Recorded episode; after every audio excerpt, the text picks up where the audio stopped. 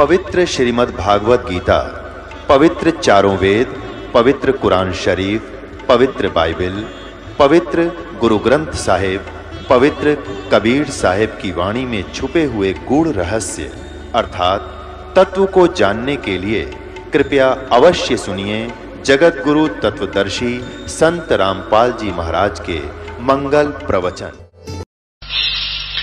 तन सरायम जीव मुसाफिर करता रह दिमाग रे। तन सरायम जीव मुसाफिर करता रहे दिमाग रे। रात बसेरा कर ले डेरा चले सवेरा त्याग रे। और बात तेरे काम न आवे संतों शरण लाग रे के सोवे जाग नर जाग रे जाग उमदा चोला बिन अनमोला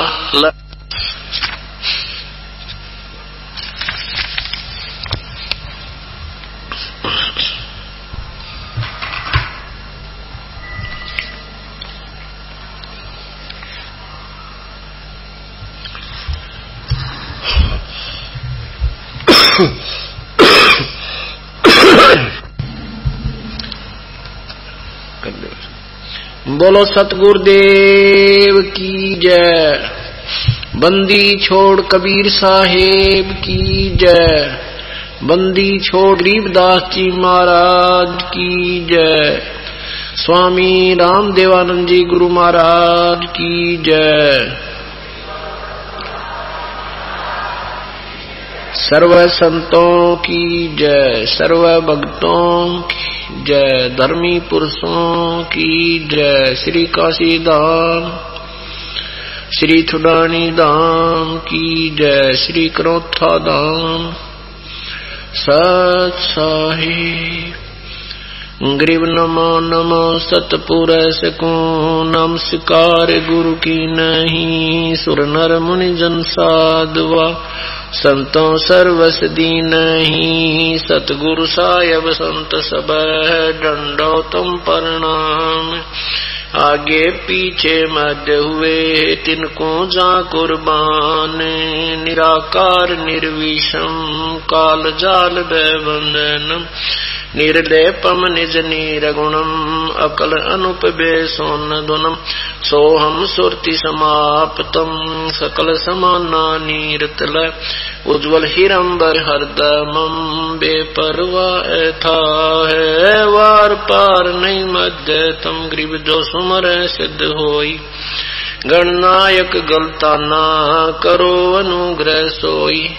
पारस पद परवाना आदि गणेश मनाऊ, गणनायक देवन देवा, चरण कमल लौलाऊ आद अंत करू सेवा, परम शक्ति संगीतम रिधि सिद्धि दाता सोई, अवगत गुण अतीतम सत्य पुरुष निर्मोही, जगदम्बा जगदीशम, मंगल रूप मुरारी तन्मन अर्पो शीसम भक्ति मुक्ति भंडारी सुर नर मुनि जन ध्यावे ब्रह्मा विष्णु महेशा, शेष शेष मुख गावे पूजा आदि गणेशा, इंद्र कुबेर सरीखा, वरुण धर्म राय जावे समर्थ जीवन जी का मन इच्छा फल पावे तैतीस कोटि अदारा जावे से अठासी उतरे मव जल पारा,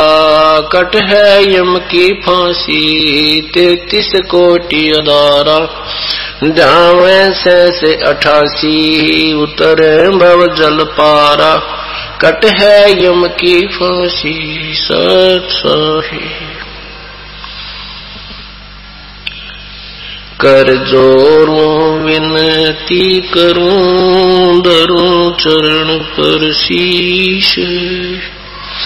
गुरु राम देवानंद जी महाराज ने दियो नाम बख्शीश। कोटि कोटि सिजदा करूँ कोटि कोटि प्रणाम।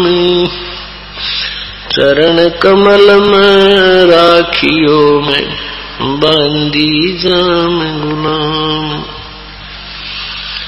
कुत्ता तेरे दरबार का मोतिया मेरा नाम गले प्रेम की रस्सी जाके तो वहाँ जाऊँ। तो तो करो तो बावड़ू, दूर दूर करो तो जाऊँ। जो राखो तो ही रहूँ, जो देव सो अब गुण किए तो बोत किए, करत न मानी हार। बावे बंदा बख्श दियो, बावे गर्दन उतार। अवगुण मेरे बाप जी बख्सो गरीब नवाज़। जो मैं पूत कपूत हूँ और पिता कुराज मैं अपराधी जन्म का नक्शक बरे विकार। तुम दाता दुख बंधना मेरी कर सवार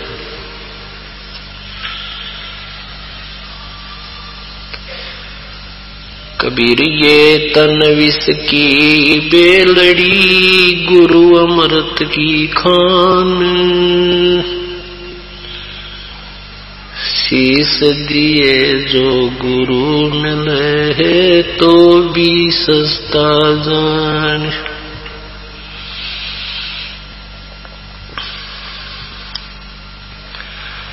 मानुष जन्म पाय का जो नहीं रटन हरिनाम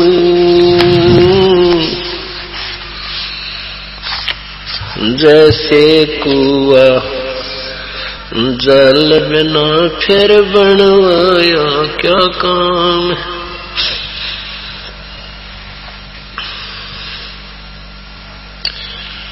बंदे तू कर बंदगी, जे चावे दीदार। अवसर मानुष जन्म का, भाई मिले न बारंबार।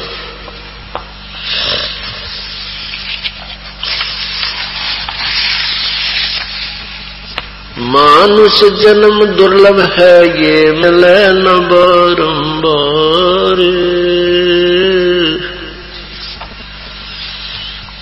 जैसे तरवर से पत्ता टूट गिरे, वो बोर न लगता डारे।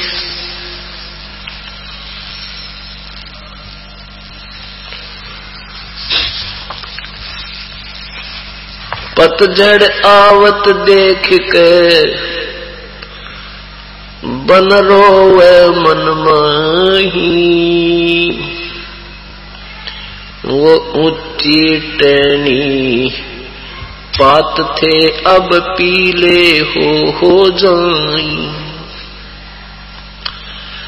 पात जरमता न्यू कहे, सुन भई तरवर राय। अब के बिछुड़े। नहीं मिले न जाने कहाँ गिरांगे, आ जाए। तरवर कहता पात से, सुनो पात एक बात। भाई यहाँ की यह, रीति है एक आवे एक जात। है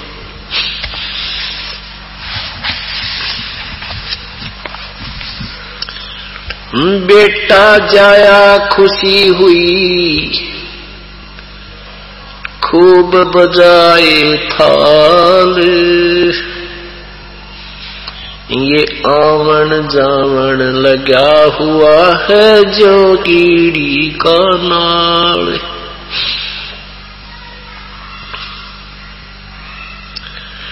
झूठे सुख को सुख कह, ये मान रहा मन मोद सकल चबीना काल कहा, कुछ मुख में कुछ गोद।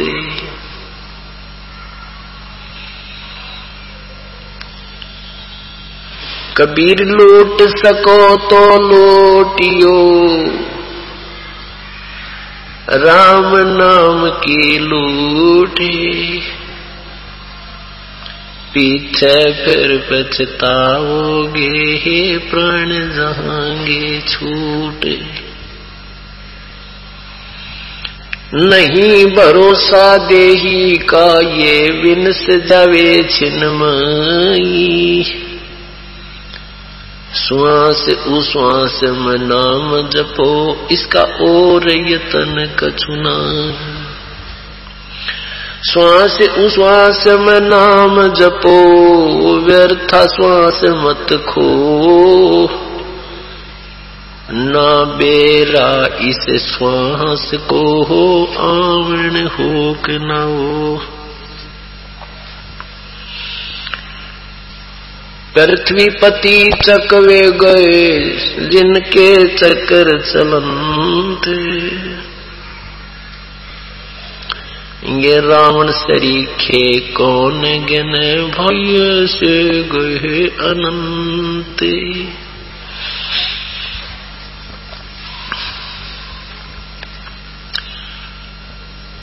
आज 9 फरवरी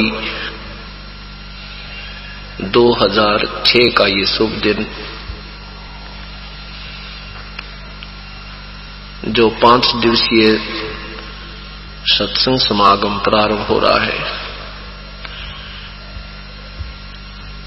ये पाँच दिवसीय समागम किस उपलक्ष्य में हो रहा है सर्वप्रथम पुण्यात्माओं को ये जानकारी देते हैं।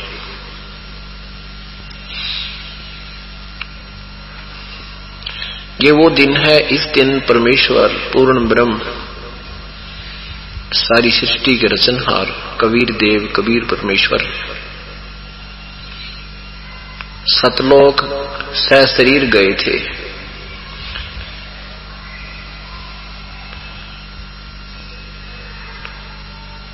विक्रमी संवत 1575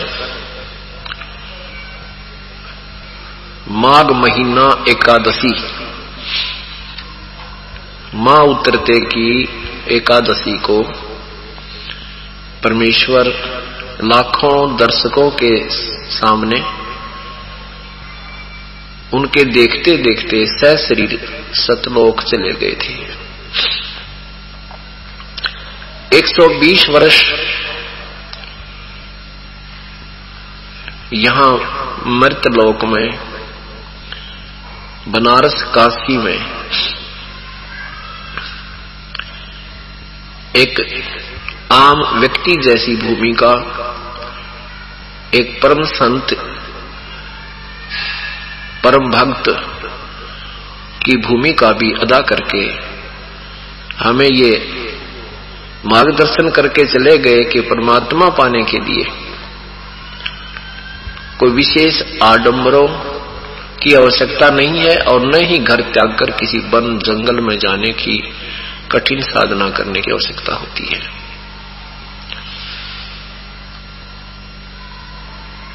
परमेश्वर पूर्ण ब्रह्म इस काल के जाल को समझाने के लिए 120 वर्ष तक इस पृथ्वी लोक पर रहे। उस समय हम अनजान थे, हमारे अपने पूर्वज जो है अशिक्षित थे।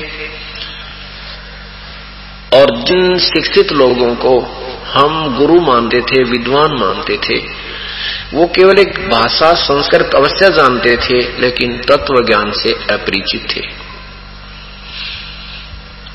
जिस कारण से परमात्मा की वास्तविक महिमा को वो अनजान अज्ञानी संतजन, ऋषिजन नहीं जानते थे, परमात्मा अपनी वास्तविक महिमा अपनी साधारण भाषा में समझाया करते थे कि ताकि आम व्यक्ति समझ सके।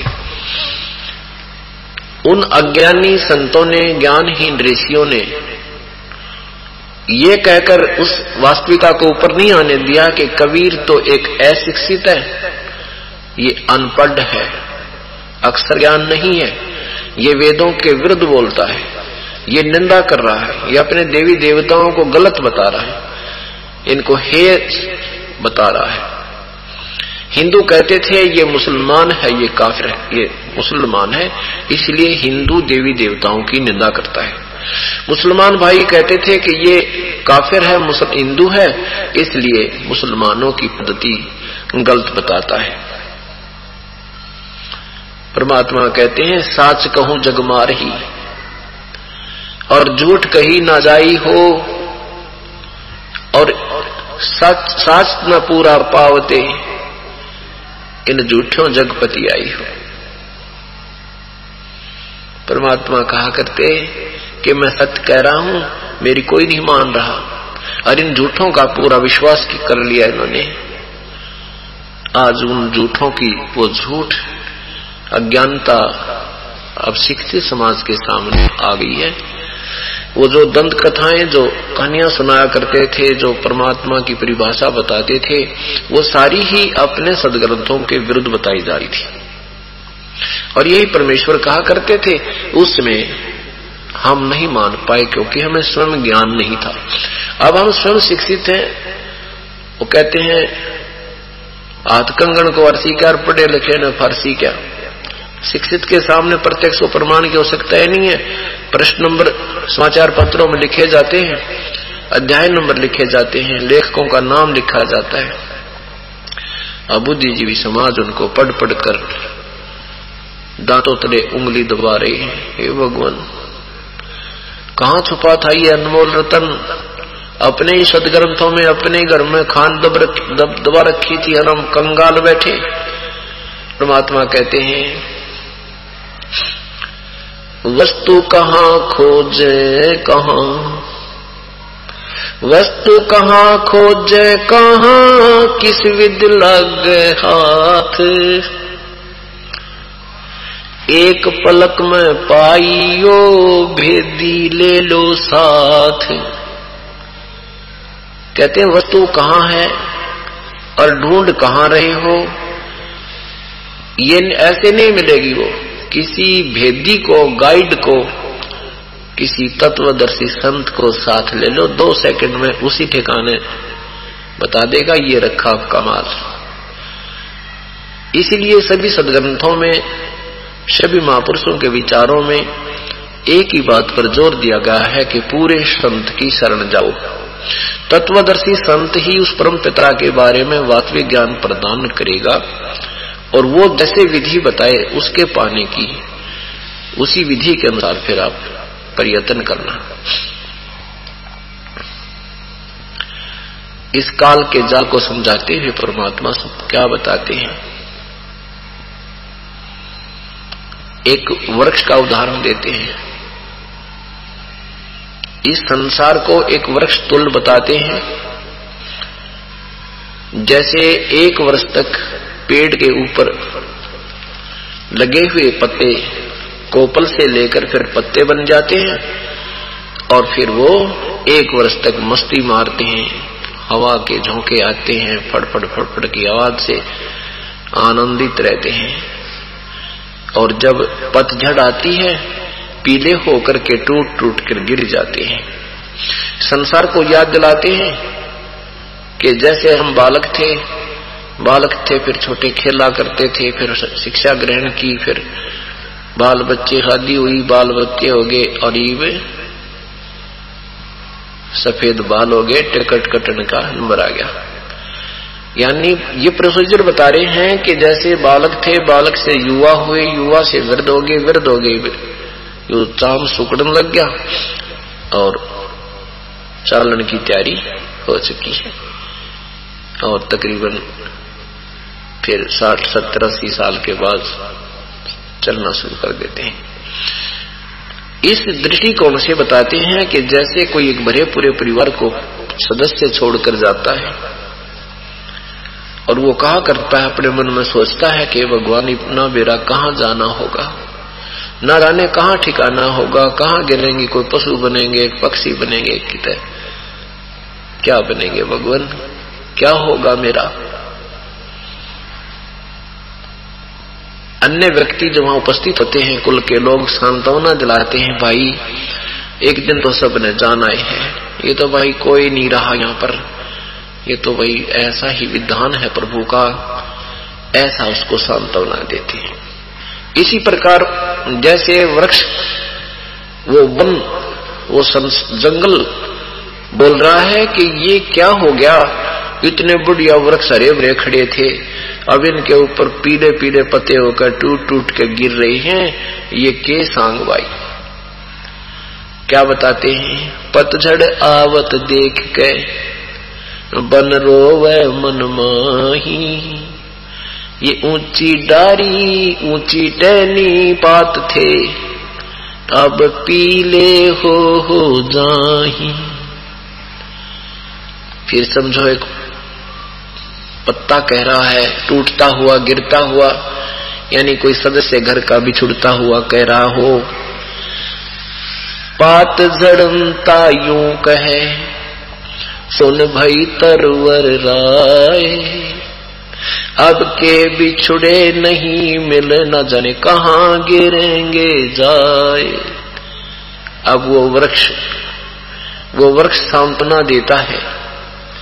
तरवर कहता पात से, सुनो पात एक बात। यहाँ की यह रीति है भाई। एक आवे, एक जात, इस काल के लोक का उदाहरण दे रहे हैं।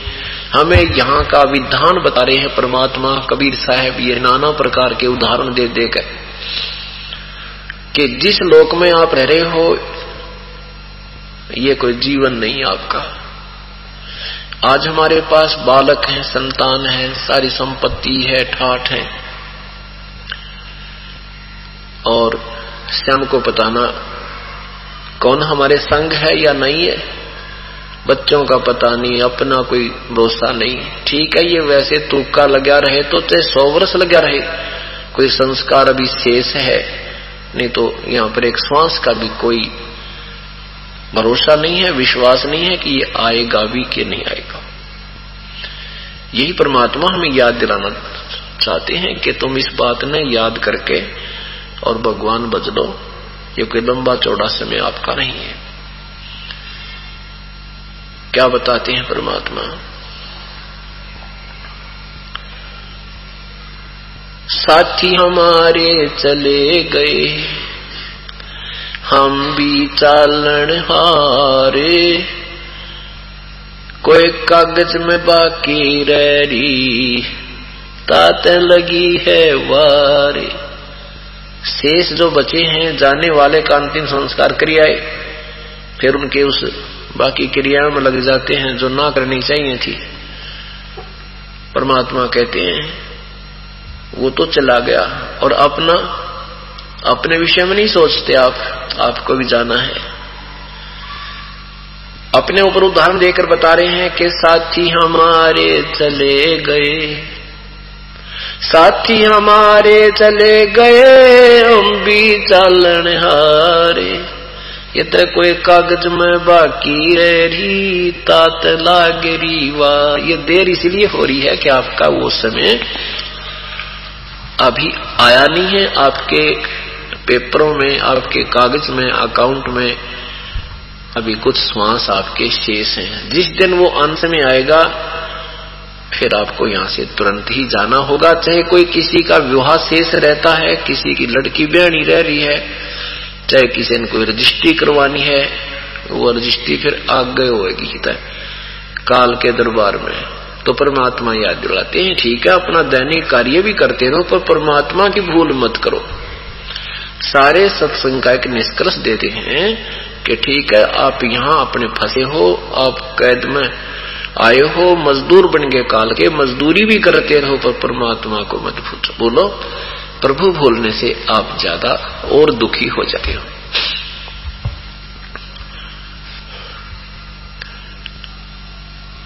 कबीर साहब कहते हैं, बेटा जाया खुशी हुई, खूब बजाए थाल।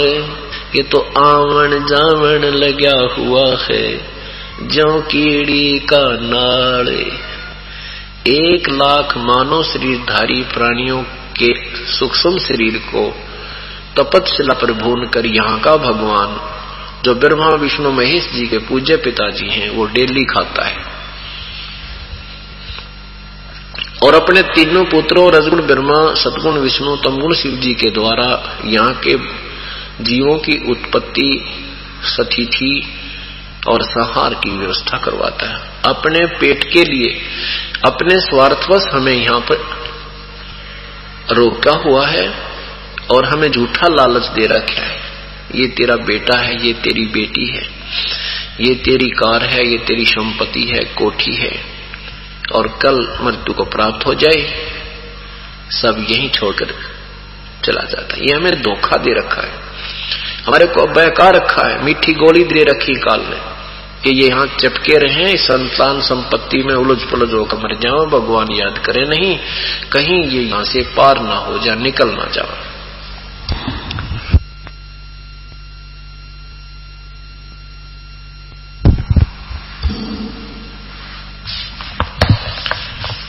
उसके लिए परमात्मा कहते हैं, ये तो भाई, राजा लोग तो पुत्र होने की खुशी मनाते थे बड़े बैंड बाजे बजा करते थे उनके, बड़ा सी धूमधाम से सारे नगर में कीर्तन करा वो डोल डाल बजाया करते थे।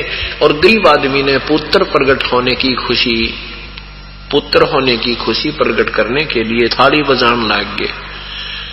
थाली बजाया करते हैं तो कहते हैं, भाई उनका थाली बाजा है, कोई लड़का होया होगा। परमात्मा कहे, ठीक है, आज तो खुशी मना रहे हैं और आगे क्या पता इस बच्चे के संग में के होगा। इसलिए प्रभु की याद रखो। परमात्मा के प्रोटेक्शन में आने के बाद वो बच्चा भी सुरक्षित रहेगा। पूर्ण परमात्मा में ये शक्ति है कबीर देव में, कबीर परमेश्वर में, कि आपके श्वास भी शेष ना रहे हो। आपकी मृत्यु अंत आ चुका हो और आपको उम्र भी ठीक हो, अभी ज़्यादा बड़ी ना हुई हो। तो परमात्मा आपकी उम्र भी बढ़ा सकता है। ये नहीं कि जो बड़ी उम्र के हैं, उनकी ना बढ़ावे। हाँ चाहे आप 200 वर्ष की मांग ली हो आपको उतनी उम्र दे देगा। लेकिन सत्तर साल पाछा मांगना, आयु मांगना मूर्खता होती है। साठ, सत्तर साल के पाछा तो वैसे तो न्यू मांगे परमात्मा, आपकी जरा जितने दिन सांस दो, आपके गुण गाता रहूँ। या भूल ना पड़े। ये याचना प्रभु से करते रहिए। तो क्या बताते हैं?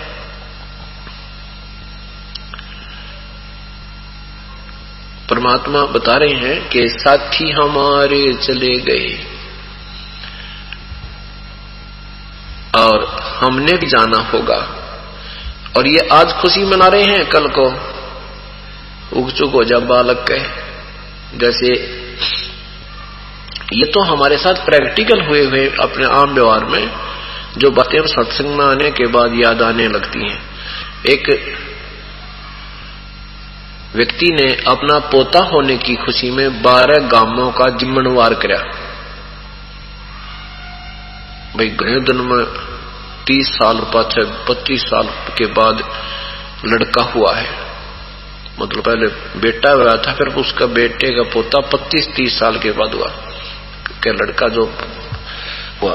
तो उस खुशी में उसने बारह गाँवों की जीवन वार करी। खुशी मनाई, बड़े बड़े पैसे लाए, लाखों रुपए लगा दिए। अगले वर्ष वो लड़का मृत्यु को प्राप्त हो गया, जिसकी खुशी मनाई थी। तो परमात्मा याद में है। जोठे सुख को सुख कहे तो मना रहा मन मोदे ये सकल चबिनो काल कहा, कुछ मुख में कुछ गोदे। ये तो सब काल आहार है। एक लाख उसके मुख में होते हैं प्रतिदिन और बाकियों को गोदी में खिला रहा है। ये सब गोदी में खेल रहे हैं और इनका भी नंबर किसी न किसी दिन आ ही जाना है। इन बातों को याद दिलाते हैं परमात्मा।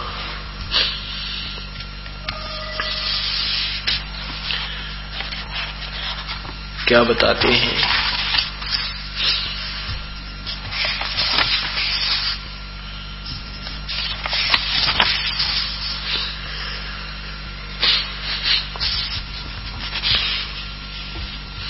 परमात्मा की भक्ति क्या करो, क्या कहते हैं?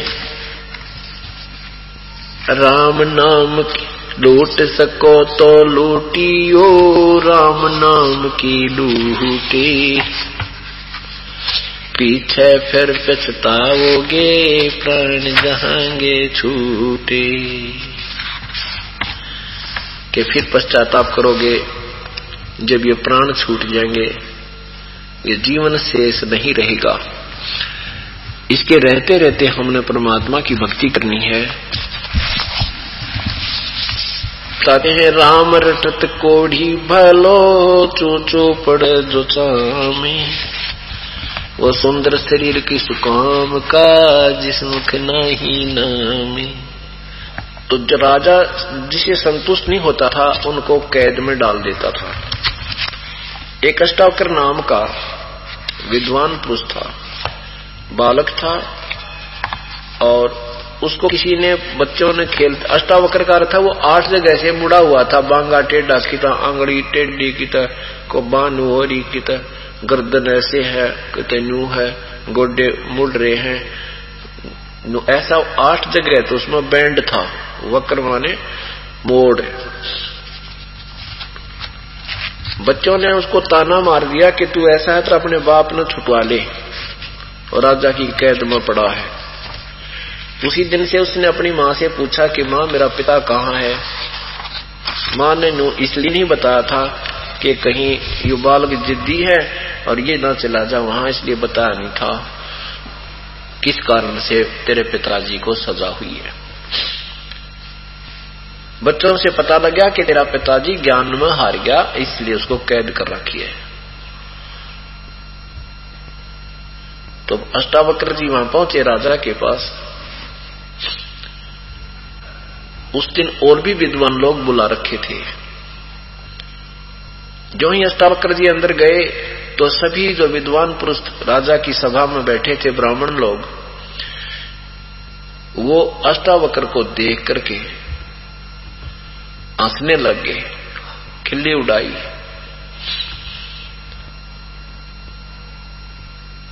और जिसने, जिससे राजा प्रसन्न उत्तर करता था, उसको ऊँचे आसन पर बैठाता था, ताकि सब सुने और देखें। तो अष्टावक्र को जब सिंहासन पर बैठाया तो सब हंसने लग गए वो दर्शक, विद्वान पुरुष, ब्राह्मण लोग।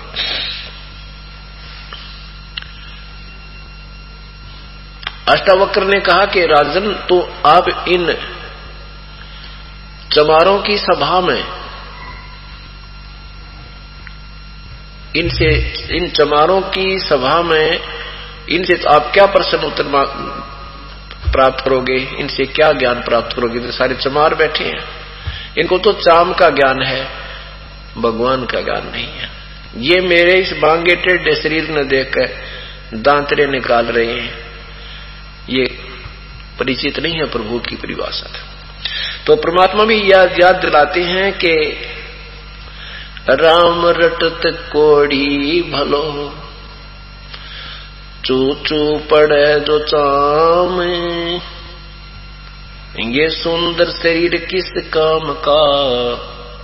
जिस मुख नाही नामे। कबीर जिव्या तो वाए भली जो रट हरि नाम। नहीं तो काट फेंक दियो भाई मुख में बलो ना चाम।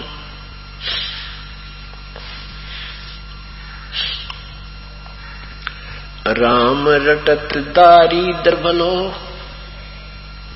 टोटी घर की छान, वो सुंदर महल किस काम के जा भक्ति नहीं भगवान। कहते हैं, परमात्मा की भक्ति चाहे गरीब तो गरीब आदमी करता हो, टोटे वाला भी करता हो, बिल्कुल दारिद्र है, करता हो, वो भी प्रभु को बहुत प्यारा होता है। और उन सुंदर महलों में रहने वाले जो प्रभु नहीं बचते वो अपना जीवन व्यर्थ करे। वो सुंदर महल, वो स्वर्ण महल किस काम के, जहाँ भक्ति नहीं भगवान। नाम सहित बेवतन वाला जो दर दर मांग बीखा कितनी प्यारी महिमा कर दी। और क्या भया छत्र की छाचा लाइए राजपाट धेली का। परमात्मा कहते हैं कि सतनाम पूर्ण संत से प्राप्त होने के बाद चाहे आपको देश निकालना भी मिल जाए आपको कोई घाटा नहीं है। आप उस राजा से भी उत्तम हो, जो छतर की छाहों के नीचे चलते थे, उनके ऊपर छतरी लगाई जाती थी, जब राजा लोग बाहर निकलते थे। इतना उनका आदर सत्कार।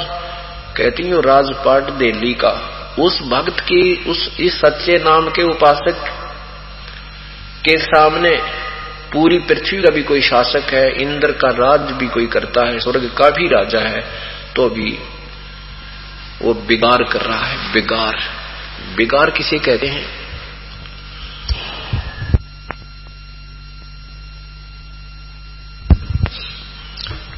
बिगार किसे कहते हैं? जैसे पहले समय में ये पुलिस वाले इन थ्री व्हीलर वालों ने पकड़ ले जाया करते थे। और किसी सरकारी काम के लिए इधर उधर अड़ाए जाते, सारा दिन घुमाते थे। वो तेल भी अपने पास ही डलवाता था, खाना भी अपनी जेब से खाता था। और एक मिनट की फुर्सत नहीं होती थी, वहाँ चल वहाँ चल। रात सुबह छह बजे ले जाते, रात के बारह बजे छोड़ते। अगले दिन उससे पूछा करते थे, साथी, कि कल ना दिखा कहाँ गया था? तो वो कहा करता, कल मैं बेगार में फंस रहा था। कल मैं बेगार में फंस गया था। रात में ग्यारह बारह बजे आया भाई, दो सौ रुपये घर से लाया, रोटी अपने पल्ले से खाई और पैसा एक बचा नहीं। कमाई एक नए पैसे की नहीं और घूमता दिखा। वो थ्री व्हीलर चलता दिखा, सारा दिन घूम रहा था, यानी उसकी एक मिनट की फुर्सत नहीं टाइम नहीं था रुकने का और पैसा आउटपुट कुछ नहीं, लाभ कोई नहीं। इसको बेगार कहा करते हैं। इसी का प्रमाण परमात्मा गरीबदास साहेब जी कहते हैं।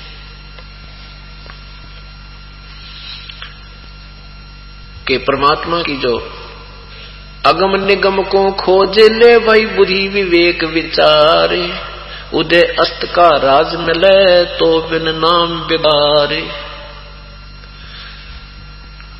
अगम निगम को खोज ले और जैसी सोच विचार करो अपने दिमाग तय। कि यदि सारी पृथ्वी का भी तुझे शासन मिल जावे और ये नाम नहीं है तो बेगार है तो बेगार डो रहा है। राजा को एक मिनट की फुर्सत नहीं होती। कभी चैन राजा को नहीं होता। बेशक वो गुटी ला बकवाद कर ले थोड़ी बहुत देर। दूसरी बात है, ना, दिन रात उसके पसीने आई रहा करें। क्योंकि एक छोटा सा का सदस्य मुखिया। एक पाँच सात परिवार के सदस्यों के पोषण में, पालन पोषण में उनकी आवश्यकताओं को पूर्ण करने में कितना परेशान रहता है और राजा के तो प्रजा पूरी उसकी संतान होती है। उसको बहुत दुख होता है कहीं पर कोई अकाल गिर जावे, कितने कोई झगड़ा हो जावे कि आग लाग जावे, कोई भूकंप तक वो दिक्कत आ जावे। और फिर अपने उस राजनीतिक तिगड़मबाजी का तो कहना है कि कितना परेशान रहता हो। इसलिए बताते हैं कि यदि उदय अस्त का भी तुझे राज मिल जाए पूरी पृथ्वी का भी शासन आपको प्राप्त हो जाए तो भी बिना भक्ति, बिना सतनाम के वो बेगार है, बेगार।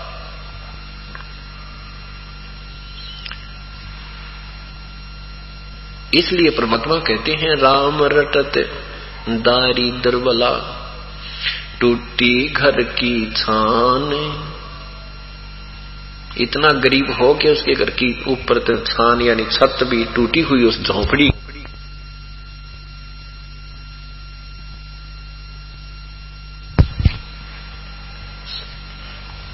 और वो सत भक्ति कर रहा है। तो परमात्मा कहते हैं, वो सुंदर महल किस काम के, वो सोने के महल किस काम के?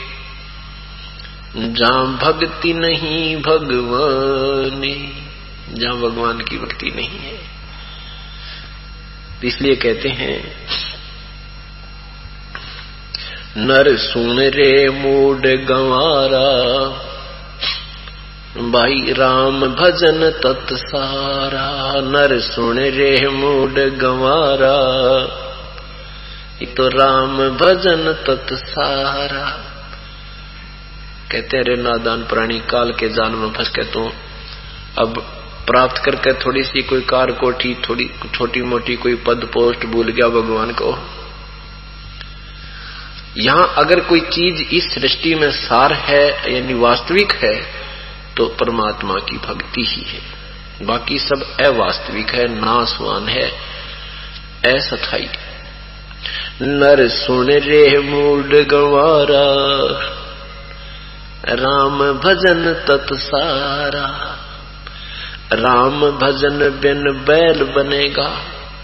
ये सुकर स्वान शरीरम कौआ खर की दे धरोगे मिटे न या तक सीरम।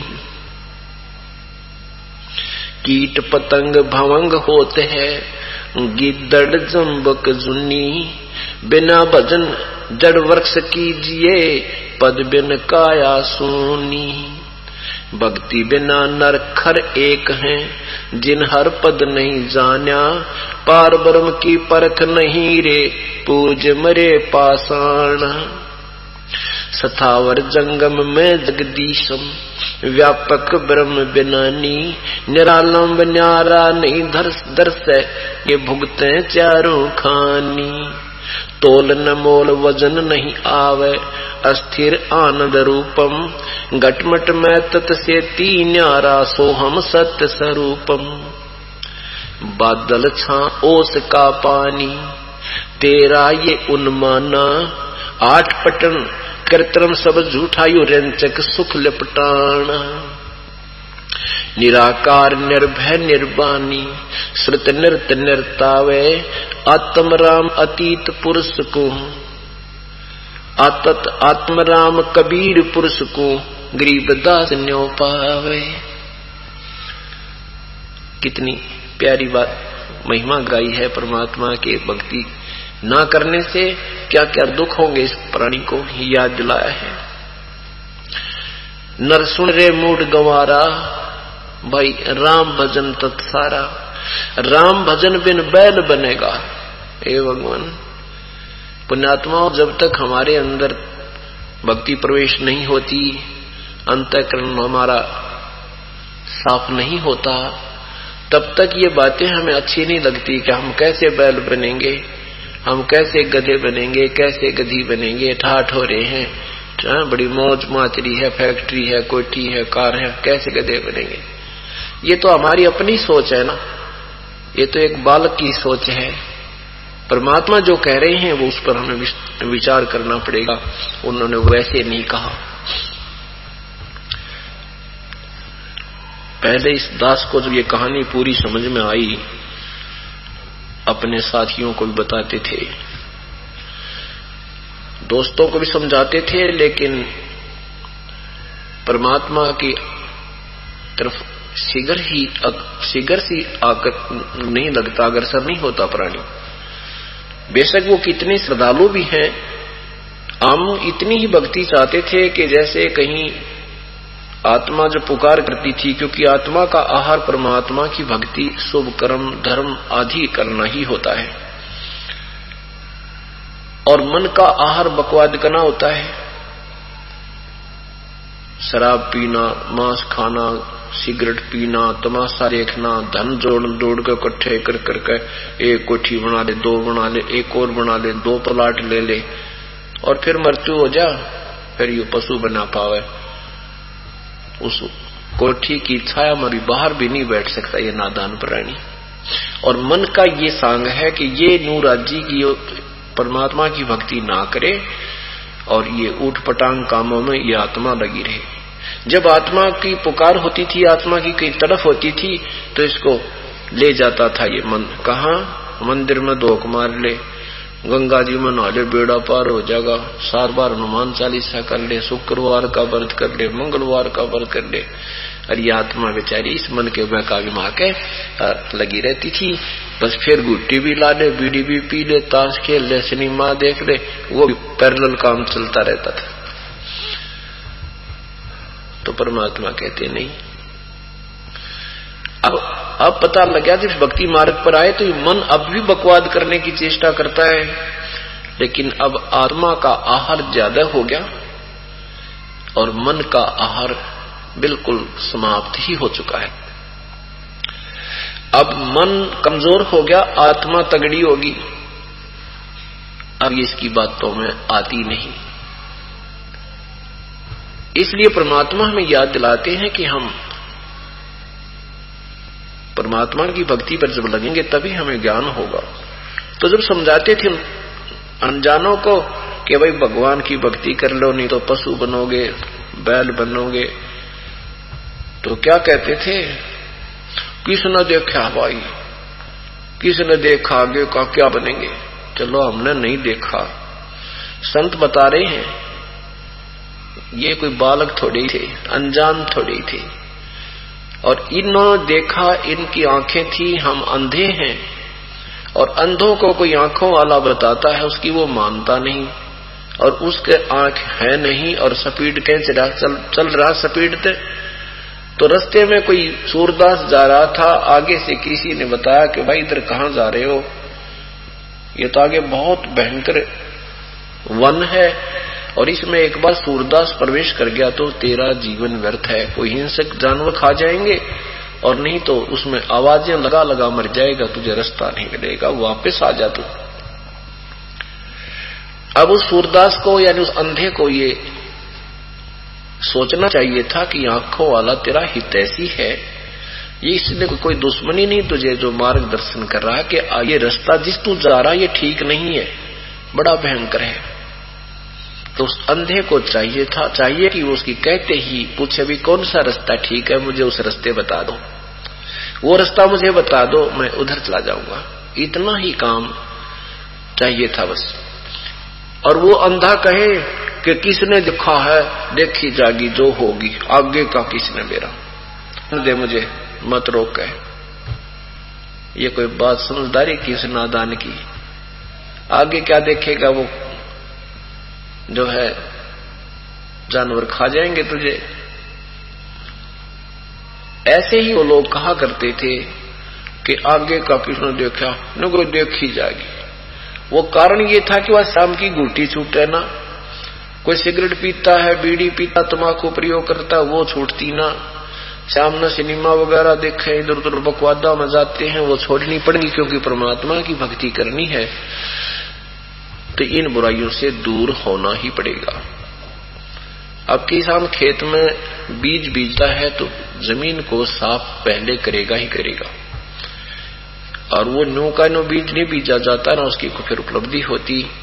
तो ये अंदर जो हमने अपने अंतकरण में ये धूम्रपान शराब पान मदिरापान मांस, आहार, ताश खेलना, सांग, सिनेमा बकवाद गढ़ना, सारा दिन दातरे काटना, इधर की उधर चुटकुले सुनाना और सुनाना, ये जो कबाड़ भर रखा है, ये साफ़ करना पड़ेगा। और इसमें भी परमात्मा आपको बहुत सहयोग देगा, क्योंकि जीव के बस का नहीं है कि वो एक बीड़ी भी छोड़ दे। शिक्षा देने वालों की कमी नहीं, विद्यार्थियों को अध्यापक भी कहते हैं, बीड़ी नहीं पीनी चाहिए, शराब भी नहीं पीनी चाहिए, मांस नहीं खाना चाहिए। ऐसे ऐसे माता पिता भी बच्चों को शिक्षा देते हैं, पर असर किसी का नहीं होता। क्यों नहीं उनका अमल? असर क्यों नहीं होता? क्योंकि उनकी शब्द में शक्ति नहीं होती। और वही बातें संत कहेगा और तुरंत छूट जाएँगी, क्योंकि उसकी शब्द में शक्ति है, परमात्मा का भेजा हुआ होता है। उसमें थोड़ी सी आस्था अपने भी करनी पड़ेगी। हृदय से जब आपको समझ में आ जाएगा कि इस मार्ग यही मार्ग है, इसके बिना ये जीवन बहुत बर्बाद हो जाएगा और आपसे विकार नहीं छूट रहे हैं। जिस दिन आप हृदय से पुकार करोगे, ए भगवान, आप ये निकाल सकते हो मुझे इस नरक से। आत्मा जब आत्मा से, मन की नहीं सुनता परमात्मा, उसी दिन इस मन का यू लगाम डाल देगा परमात्मा। और फिर आपको उसी सिगरेट या बीड़ी के धुएँ से चक्कर आया करेंगे। आपको नहीं सुहावेगा जब पहले एक एक डिब्बी पी जाया करते सिगरेटों की, बीड़ियों की, फिर आपको कोई और भी पी रहा होगा बस में या कोई घर में तो आपको नहीं सुहाएगा, क्योंकि आपका अंतकरण साफ़ हो गया। श्वास का सिमरण इसलिए दिया जाता है कि हमारे अंदर जो एक द्वार है, सुषमना द्वार जिसको कहते हैं। उसके ऊपर ये साथ में बुरश का काम भी करता है और हमारी कमाई भी बनती है। तो वो बिल्कुल साफ़ हो जाता है और फिर इसके उस साफ़ हुए हुए उस द्वार पर जब फिर दोबारा कोई धुआँ टकराता है तो उससे स्वीकार नहीं करता कि वो निर्मल हो चुका है। पहले उस पर परत जम चुकी थी। इस प्रकार परमात्मा आपको पहले बुराइयों से भी छुटवाएगा, फिर भक्ति भी कराएगा। तो वो क्या कहते थे कि भाई किस न देखा देखी जाएगी? बता फिर देखी के जाएगी। गदा बने पाचा क्या देखेंगे, फिर तो कुमार देखेगा। ढाई मन का बोरा कमर पर लठ मारेगा। सुबह लेकर शाम तक, सुबह से शाम तक आहार की भी उसको आहार का भी समय नहीं मिलेगा। देखना था, भय बुराई, छोड़ लाग भगवान के चरणों में और बेड़ा पार करा अपना भी अपने बच्चों का। देखना तो ये होता है, फिर क्या देखेंगे? यहाँ यही बताना चाहते हैं, राम भजन बिन बैल बनेगा सुकर स्वान शरीरम कौआ खुरकी दे दरोगे मिटे नया तकसीरम। ये ये तकसीरम, ये दुख, ये झंझट तुम्हारे जान का फिर कभी नहीं मिटेगा। ये तो मानुष जीवन में ही इसका समाधान हो सकता है। कीट पतंग भंग होत है, गिदड़ जम्बक जूनी। बिना भजन जड़ वृक्ष कीजिए, पद बिन काया सुनी। बिन भक्ति नर खर एक है, जिन हर पद नहीं जाण्या।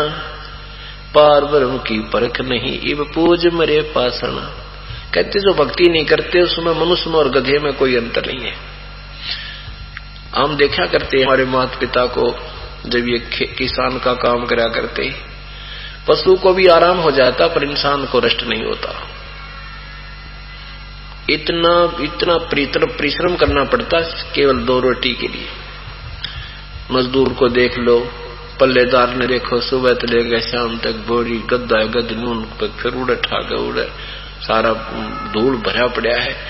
तो परमात्मा कहते हैं, अगर नाम भी साथ जपते हो चलो मजदूरी भी करे किसान वाला काम है, दुकान का है, कोई नौकरी का है, राजा है। परमात्मा भी साथ बजते रहो, अपनी मजदूरी भी करते रहो। एक पंथ, दो काज, दोनों काम हो जाए। इतना ही कहना चाहते हैं प्रभु कि तुम अपना काम भी करो, पर भगवान भजो, पर बकवाद ना छोड़ दो। ये तगे पार पड़ेगी। तो क्या बताते हैं कि तुम भक्ति भी करते हो?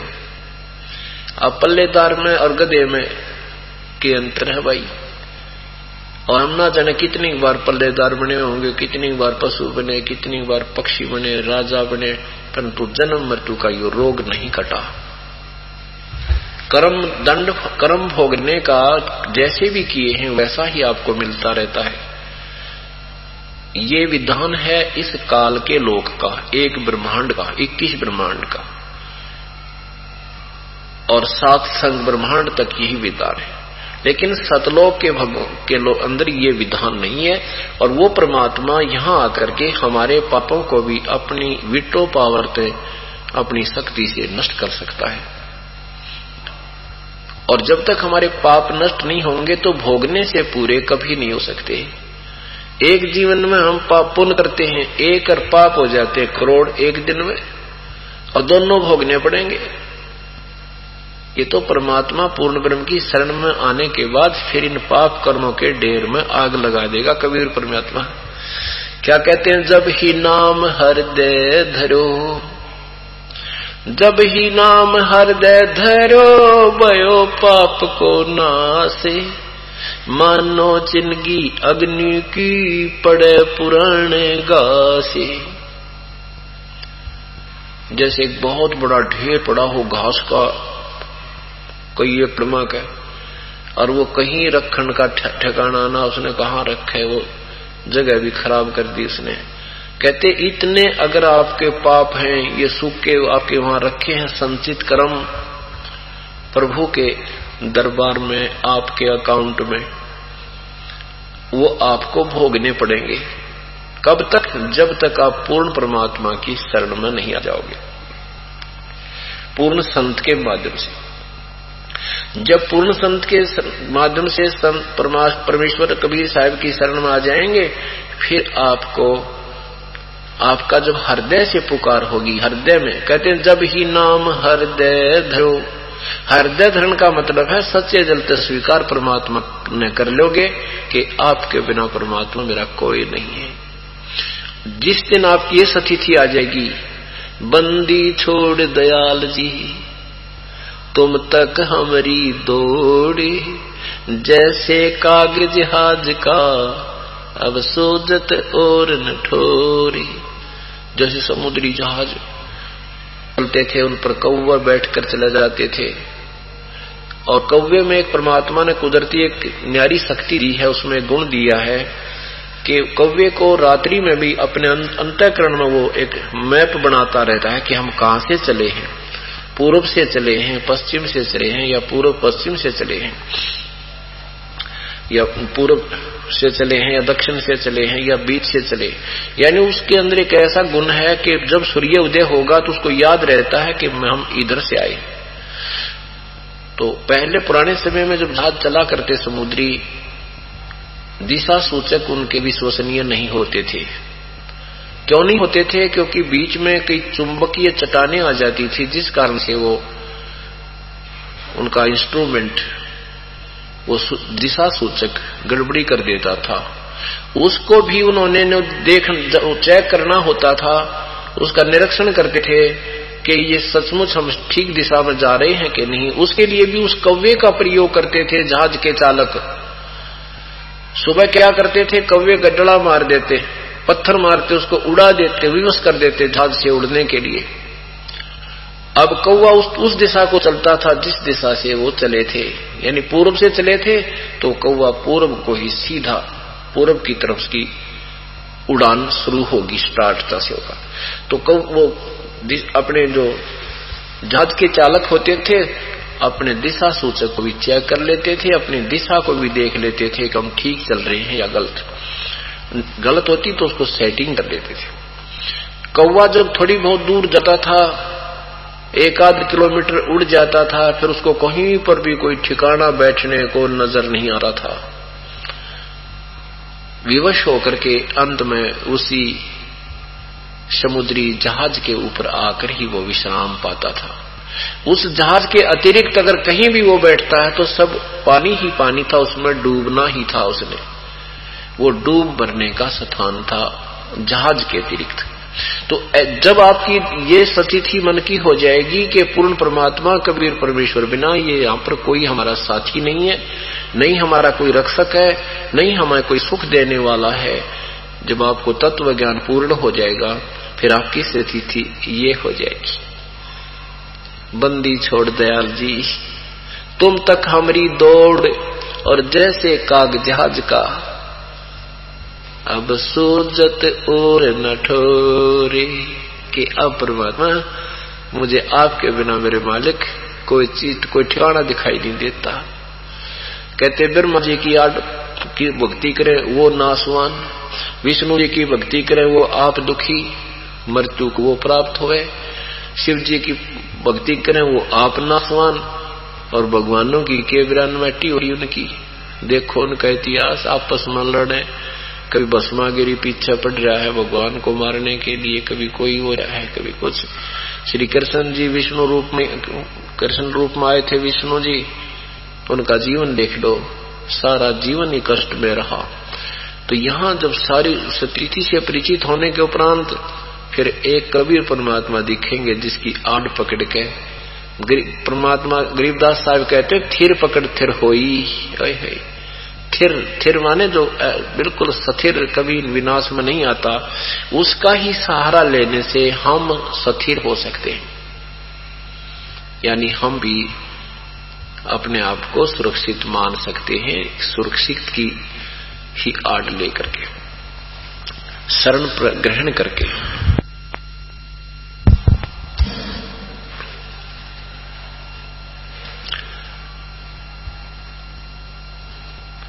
तो उसमें कहते हैं, जब ही नाम हृदय धरो भयो पाप को नासे।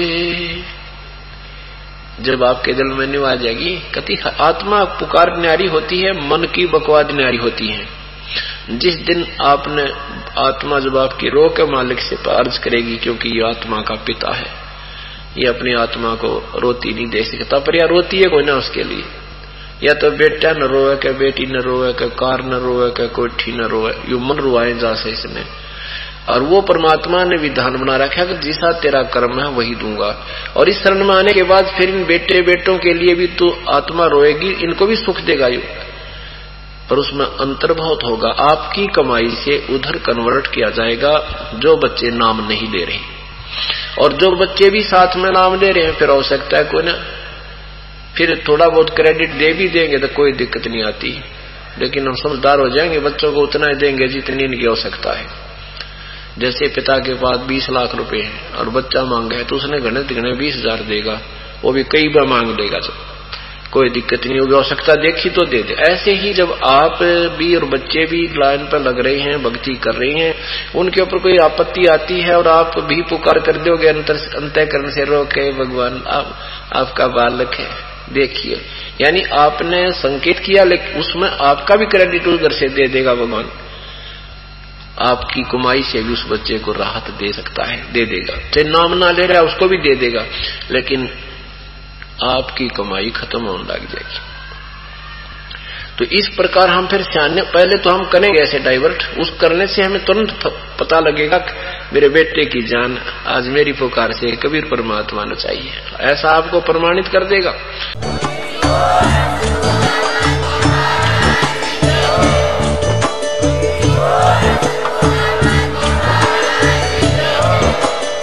आप सुन रहे थे जगत गुरु तत्वदर्शी संत रामपाल जी महाराज जी के मंगल प्रवचन। अधिक जानकारी के लिए विज़िट कीजिए हमारी वेबसाइट www.jagatgururampalji.org संत रामपाल जी महाराज जी के शुभ आशीर्वाद से पूरे विश्व भर में 500 से भी ज़्यादा नाम दीक्षा केंद्र हैं, जिन पर संत रामपाल जी महाराज जी द्वारा ऑनलाइन निशुल्क नाम दीक्षा दी जा रही है। अपने नजदीकी नाम दीक्षा केंद्र का पता करने के लिए संपर्क करें। Eight two two to 880541